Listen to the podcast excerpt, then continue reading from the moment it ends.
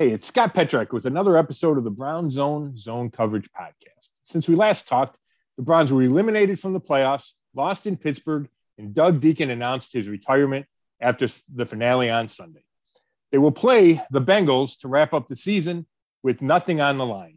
Here to discuss a rough week for the Browns and their fans is Dave Chudowski of Go, the WKYC Morning News. Hey, Chud.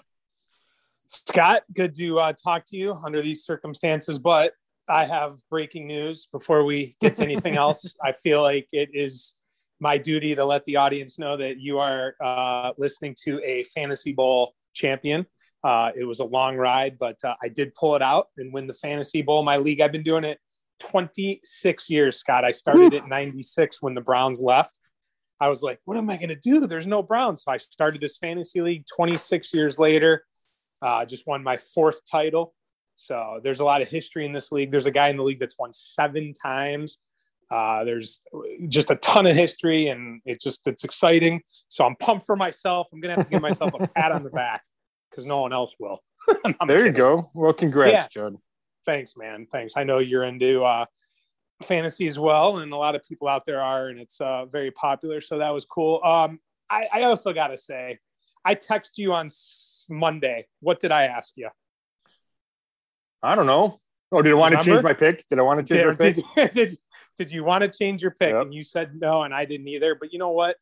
Man, am I regretting that because just after watching that game, I'm like, why didn't we just change our pick? I mean, what led us to believe after they got knocked out of the playoffs they were going to go into Pittsburgh and beat Big Ben on his right. final game? That that's an error on on my judgment for not switching that pick. But at the same time, I'm like, eh, if I go and switch it, they'll probably win. But you know, it just we talked about that last week. We both predicted them to win, but once they were out of it, they they showed us exactly who they were on that night. They they they just I'm not saying they gave up, but they didn't they didn't put up a fight in that game. Well, I'm gonna I'm gonna push back a little bit, Chud. Number one, the de- I thought the defense played pretty well. I mean, bad average like two yards a throw, um, especially against the pass. Right, they got run on a little bit. And, you know, they got within whatever it was late, you know, so it's not like they stopped playing. They scored in a, a quarter, a touchdown at the end of the third quarter and then one in the fourth quarter. Um, but I, I think it's like anything when the offense is bad, then everything looks terrible, right? So even though they were down only 10 nothing at halftime or 13 nothing, whatever it was, um, it, it, felt so much worse because the offense couldn't do anything. And that's really been the story of the season, right? Is the offense just hasn't been good enough and exciting enough to engage everyone and to take advantage of what has been a pretty solid defensive performance for the last couple of months. All right, I'll give you that. You've sold me 50%, and that's why we do this. I will take back a little bit of my comment. Maybe I'm just coming out frustrated. That said, part of why that happened though is our original reason for thinking they would win in the first place is that Steelers team is not that good. And if that was the Big Ben of 10 years ago or another elite quarterback in the NFL, the defense probably would not have done as well and they would have lost by more. But the fact that we thought that's what Big Ben and that offense would look like is why we thought they'd win the game in the first place. No, I hear you. Yeah, you're you're right about that. And I'm not saying there was no letdown from being knocked out of the playoffs. I think that's only natural. Um, so yeah, in in Pittsburgh certainly had the emotion. They're still alive in the playoffs, even though it's a remote chance. You had the Ben factor, so it would have been wise to change our picks. Um, I, I'm just saying that you know they were in that game for as poorly as they played. They wound up being in that game probably longer than they should have been. No, you're right. And there was a point when they did score that touchdown in Njoku. I, I guess there was a thought that, wow, could they come back and win this? So, you know, I'll ride my comments back a little bit, but at the same point, still, um, you know, a disappointing way to go down on Monday Night Football. What are your thoughts? And I don't know how much you want to break down this game, how much yes. it even matters, but a lot of national media and local media, media talking about the use of Nick Chubb and why Baker was passing so much.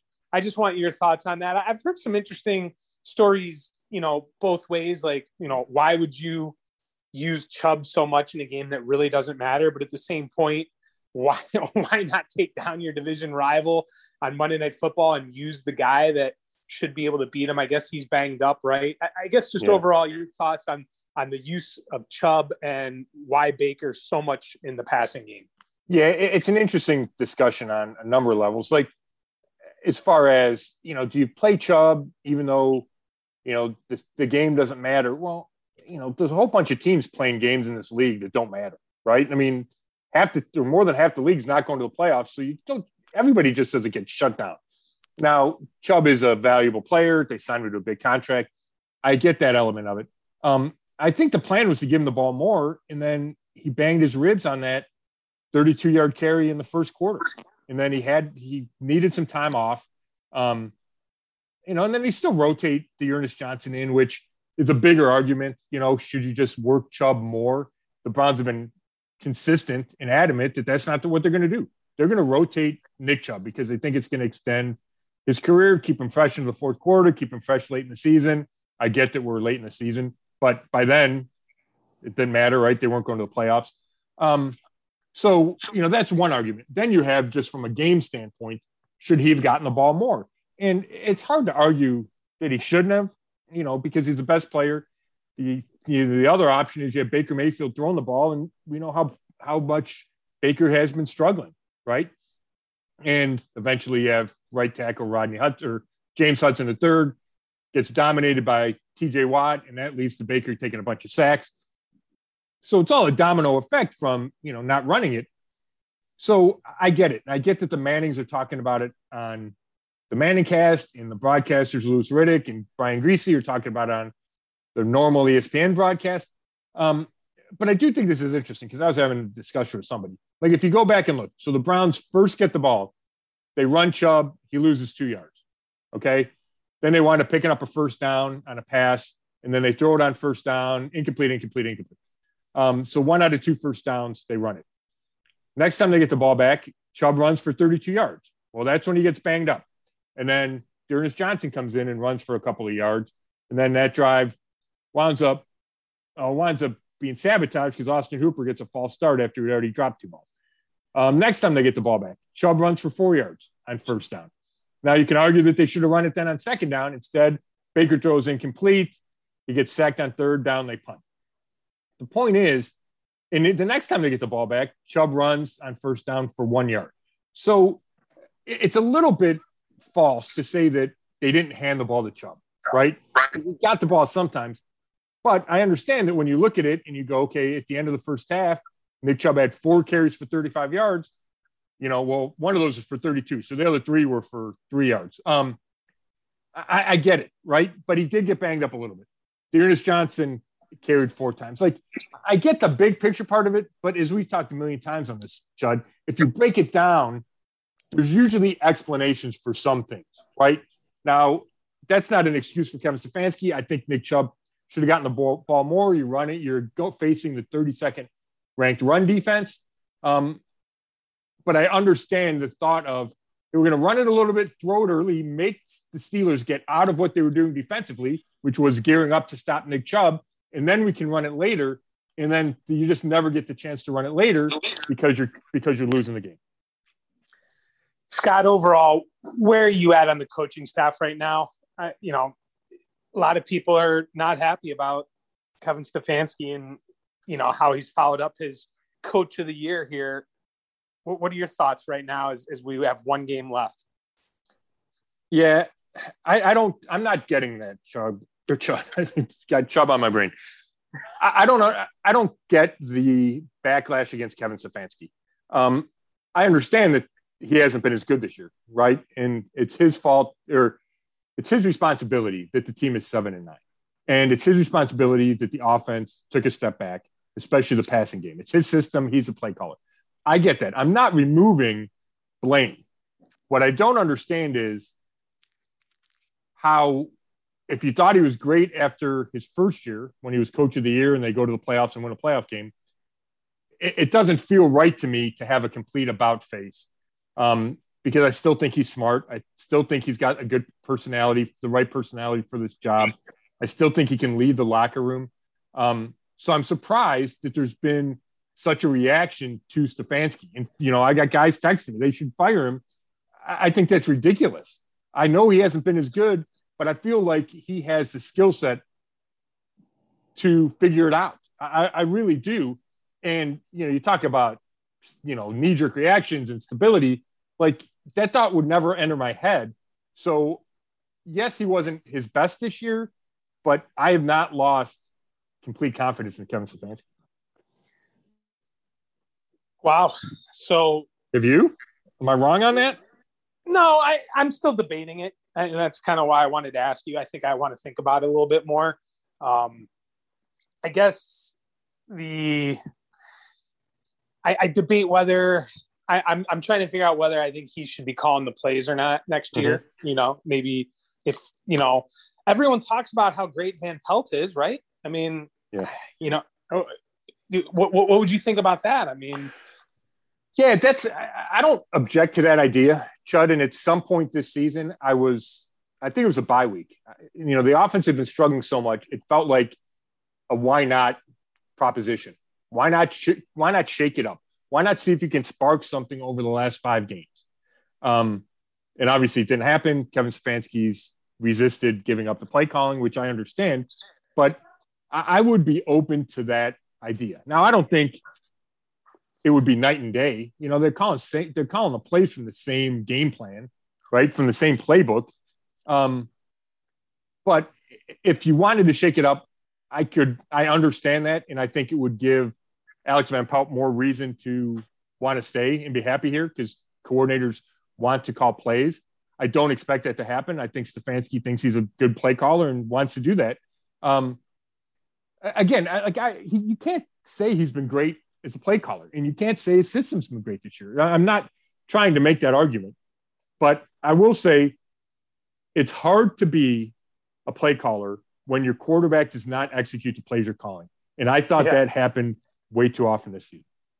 Yeah, and to go back to you asked me what I thought, it would be a mistake to fire him. I'm not saying that. I mean, that would be, gosh, I can't even imagine trying to rebuild another coach after we've done it so many times. There's no question he should be back in my mind. And there's other things you got to think about too. I mean, and I know all the teams dealt with it, but you know, the Browns got hit by COVID. You obviously had an injured quarterback you just mentioned a quarterback that's not delivering, you, you, know, the execution. So there's a lot of things that go into play here. You mentioned earlier the defense looked pretty good at times. Um, you know, for much of the year, the defense saved the day. So mm-hmm. there's still some things to work on. That said, I think next year is a pivotal year. I mean, you can't you can't have another season like this next year. If if if that's the case, then you know now we're talking two out of three, and you know that's not good. Yeah, I mean, I get what you're saying. I think it's really interesting, and I'm not even I'm not saying it's wrong. I just think it's interesting um, that a year ago, right when the Browns had lost forever, and we're talking coming off the disaster Freddie Kitchens year. If they had been seven and eight or whatever they're seven and nine with a chance to finish eight and nine, like that would have been looked at as, a, as an improvement, right? A step in the right direction and I get it. I get what happened a year ago. I get that expectations were through the roof, and I think rightfully so. Um, I just think it's hard to win in this league. I think sometimes there's a natural step back after a breakthrough year.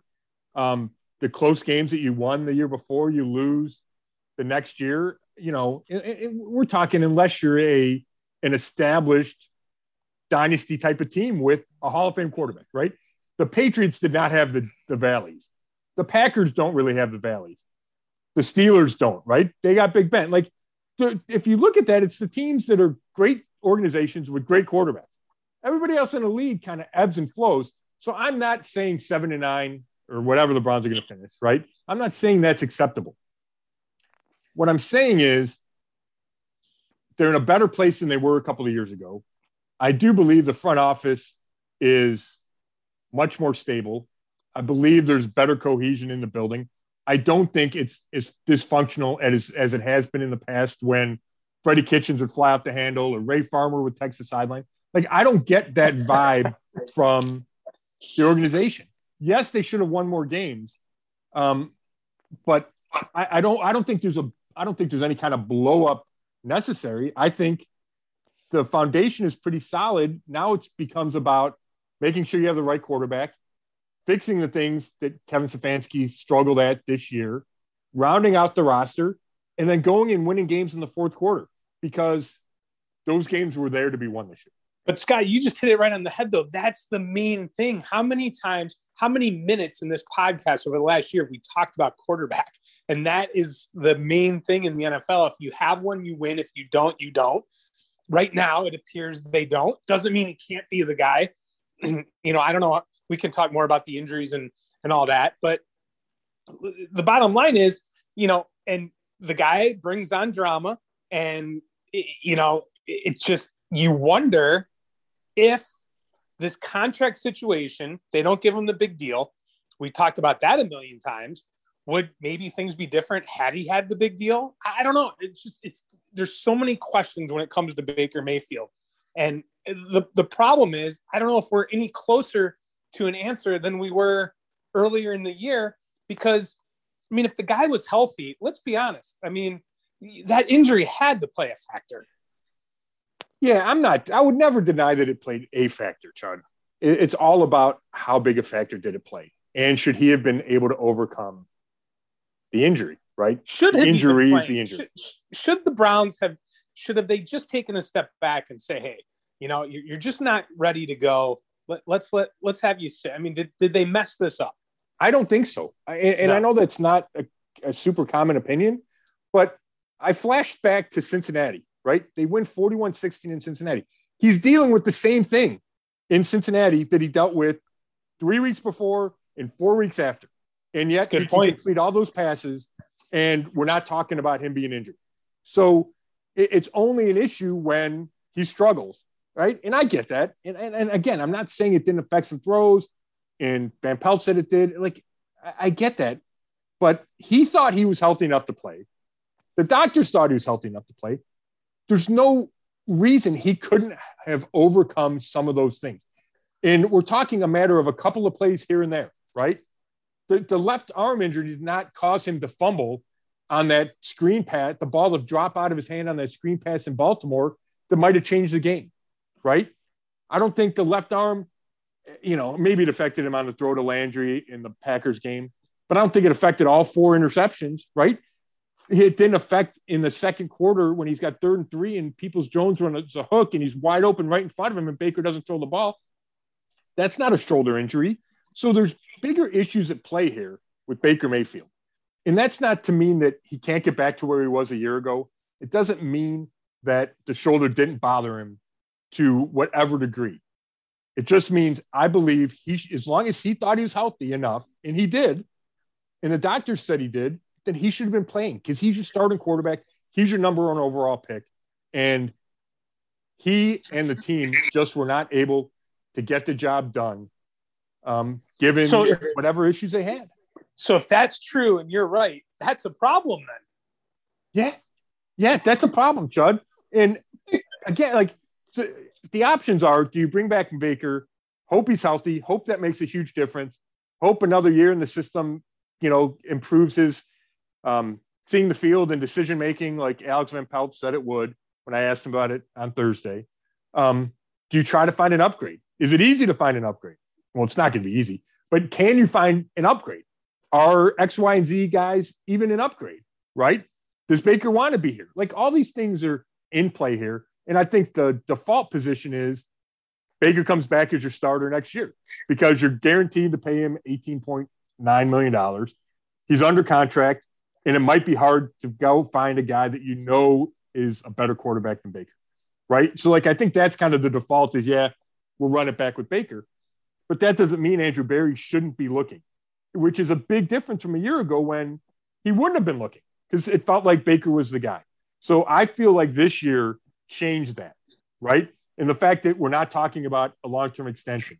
Like those are all because Baker wasn't good enough this year. And you know, if people want to blame 80% of that on the shoulder. You know, who am I to argue? I don't put that much blame on it. But then there's a whole lot of pressure next year if he comes back healthy. The number one, he better play a whole lot better. And number two, he better stay healthy um, because, you know, that's a key in this league. Guys play through injuries.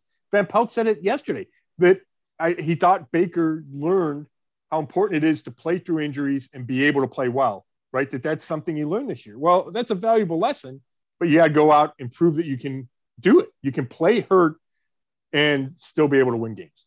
Kind of like Ben's done it forever. Kind, kind of like Aaron Rodgers. Aaron Rodgers, Ben, right? And it's tough because you compare Baker with these Hall of Fame guys. But that's what this league is, right? I mean, this league is a but the league is you want one of those guys. If not, then you're just trying to prop up your quarterback.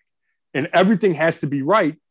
Well, if everything has to be right, there's other guys you could probably win with. You know what I mean? Like that's kind of where I feel like this season has me thinking about Baker. And now that doesn't mean he can't improve. And it's it's a year ago when I thought that he was borderline, he was playing at a borderline elite level, right? Where I was convinced he was the future. So, you know, maybe it's hypocritical to say this, but it also feels like that was a smaller success sample size than some of the struggles we've seen Baker have throughout his career. A lot of national media will tell you, you know, Berry, you know, he, Baker's not his guy. Right, because he you didn't draft him. Yeah. Yeah. I mean, that's so, a factor in this, right? I mean, John, if John Dorsey were the GM still, Baker would have been signed to a giant extension. Right now, he still might be getting killed for, you know, not playing well or whatever, but that would be done. And the fact that he wasn't drafted by this organization, that he was up and down his first three years, um, gave the Browns enough pause to not sign him to that huge extension and not even make serious negotiations, right? I mean, eh, that's a sign there too. It wasn't like they just couldn't agree on a deal.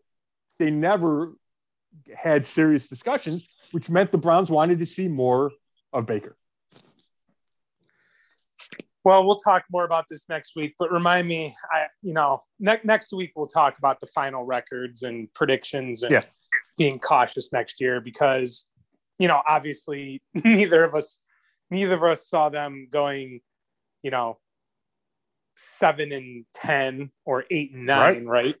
I mean, no one saw that, but the expectations, you know, they were high.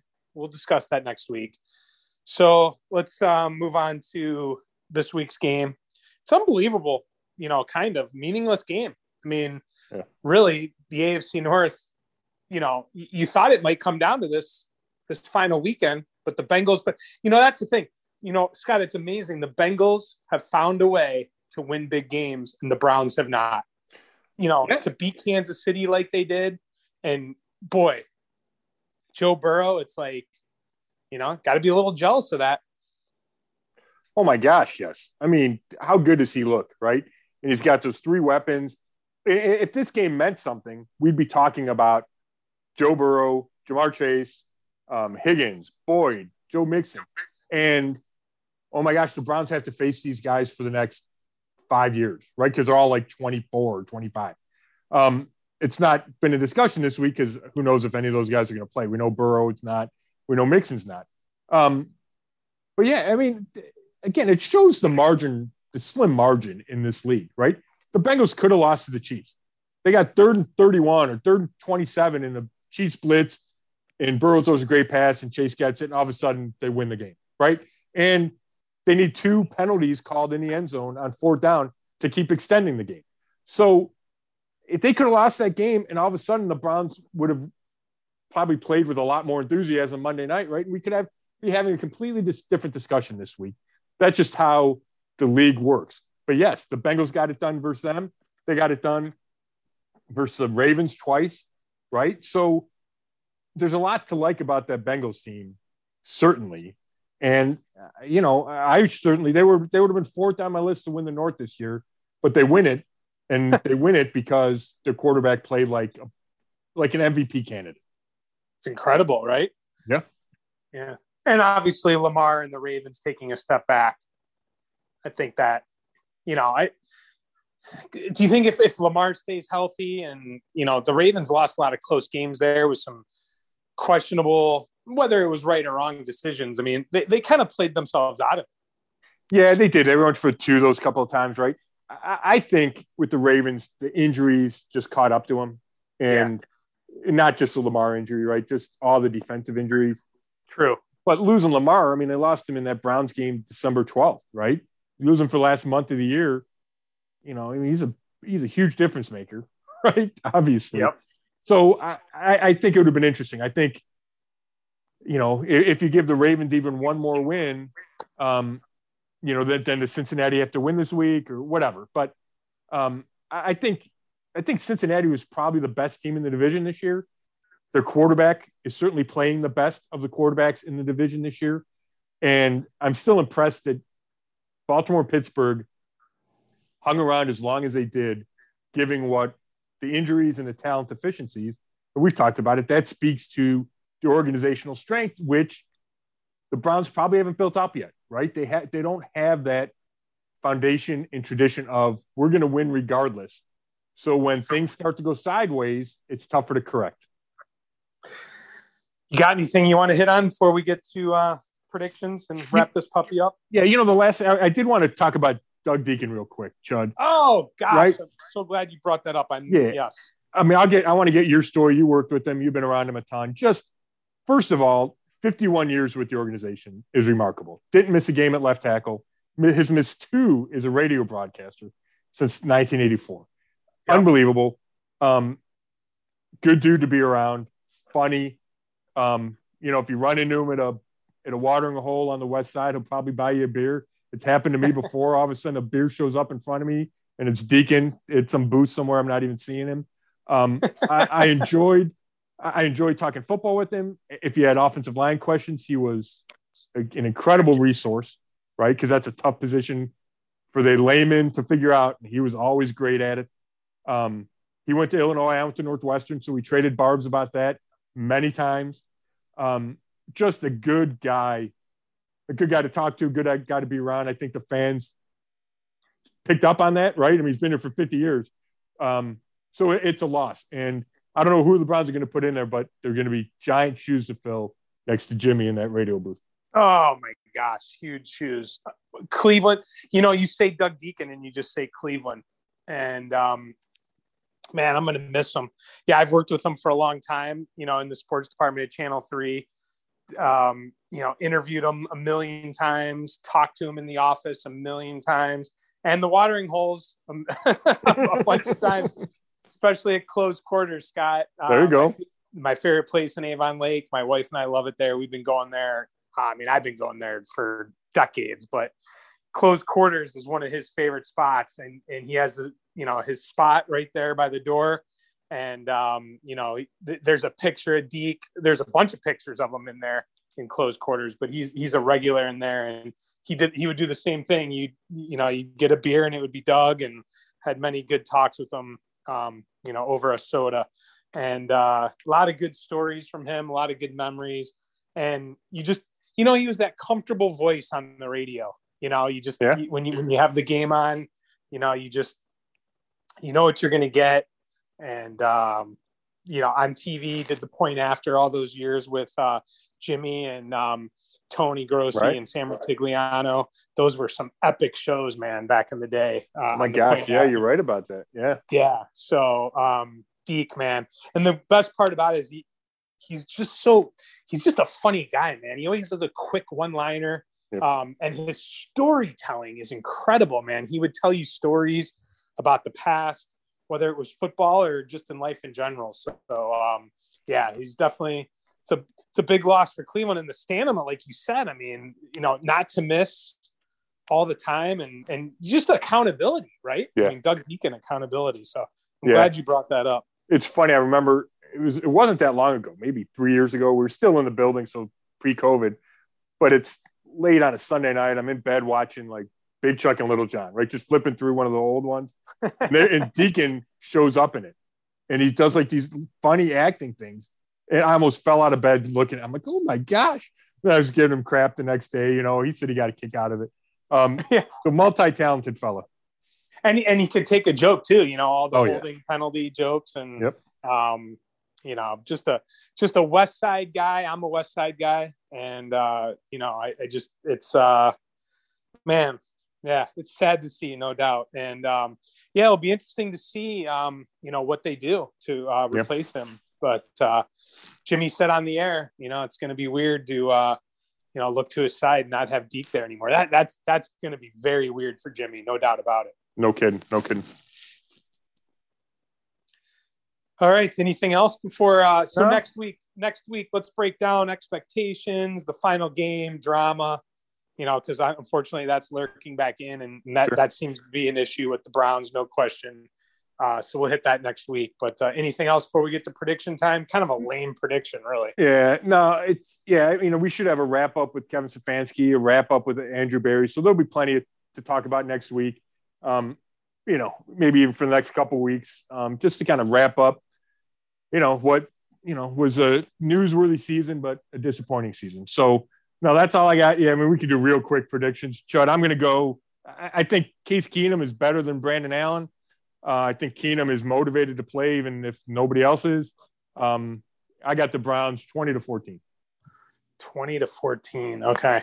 So are the are the Browns favored by six? Did I see that right? Yeah, that's the last line I saw. So yeah, I guess I'm right on the number. I should probably mix it up. That's incredible. Wow. Um hmm. Wow. Okay, so you're going Browns. Yeah. I'm gonna go Bengals 20 to 17. I just think that there's even though they're resting guys, they're still motivated to play. I didn't see any motivation. I, I well, not any motivation. You made a great point with the defense. I mean, I have no idea what we're going to get out of the Browns running game. Who knows how the offensive line is going to be? I, I just, um, you know, the Bengals still want to take a little bit of pride, or not pride, but momentum into the playoffs. They have a, I, I guess they don't care about the seeding. They're pretty much content where they're at, right? Because they're resting all their guys. I think so. Yeah, So- I, I don't know if yeah. it could change a lot. Yeah. Yeah, can they would need like the Titans and Chiefs to both lose or something to move. So yeah, there's not much there. I guess I'm trying to talk myself into picking the Browns, but for now, I'll just I'm gonna go 2017 Bengals. Okay, I can see that. I mean, who knows, right? I mean, I Yeah, don't know how much Nick Chubb's going to play. We don't know if Right. I mean, it, there's just too many question marks on both sides of the ball. Um, but I do. I mean, I've talked to Case Keenum. We talked to Case Keenum this week, and he's going to do what he can to win. And coach and Stefanski's going to coach like he's trying to win. Um, but again, who knows if that matters? The weather could be ugly. Um, you know, it's a crapshoot. I would not. I would not bet this game for any of the No. out there. no, and I have no. I mean, this could go either way. I mean, and then Case had that generic bite about, well, it's a dream come true for any kid to want to play in the NFL. I mean, uh, I mean, listen, he can say what he wants about this. I mean, yeah, I mean, I mean, he. I, I do really think that his excitement is genuine, right? He he didn't get to play like he got to start one game in the last two years. No, that's he'll be, right. He'll be excited to play, but that doesn't mean there's going to be energy throughout the team. You know, right. Well, that's the question too. How much energy will be in the building? right? um, you know, so we'll we'll see from there. But uh, yeah, could go either way, no doubt. Well, I guess so. We both got it wrong last week, so I think I'm ten and six, and you're nine and seven. No, well, maybe we can. Maybe I can force a tie in this last. That's week. right. Yeah. For, Maybe That makes it for the fun. season. yep. So, hey, I appreciate you squeezing this in. I know it was a busy week for you, Chud, and uh, we'll regroup next week and talk about the season that was, because we're not done talking about the Browns. There's always something to talk about. Always something 24 7, 365 days a year. Tell me about it. That's my life. They don't even take Christmas off, Scott. I know. Yeah. Uh, you don't have to tell me, Chud. So, thank you, Dave Chudowski. Thanks, everybody, for listening. This has been another episode of the Brown Zone Zone Coverage Podcast. You can read all my work at brownzone.com. Thanks.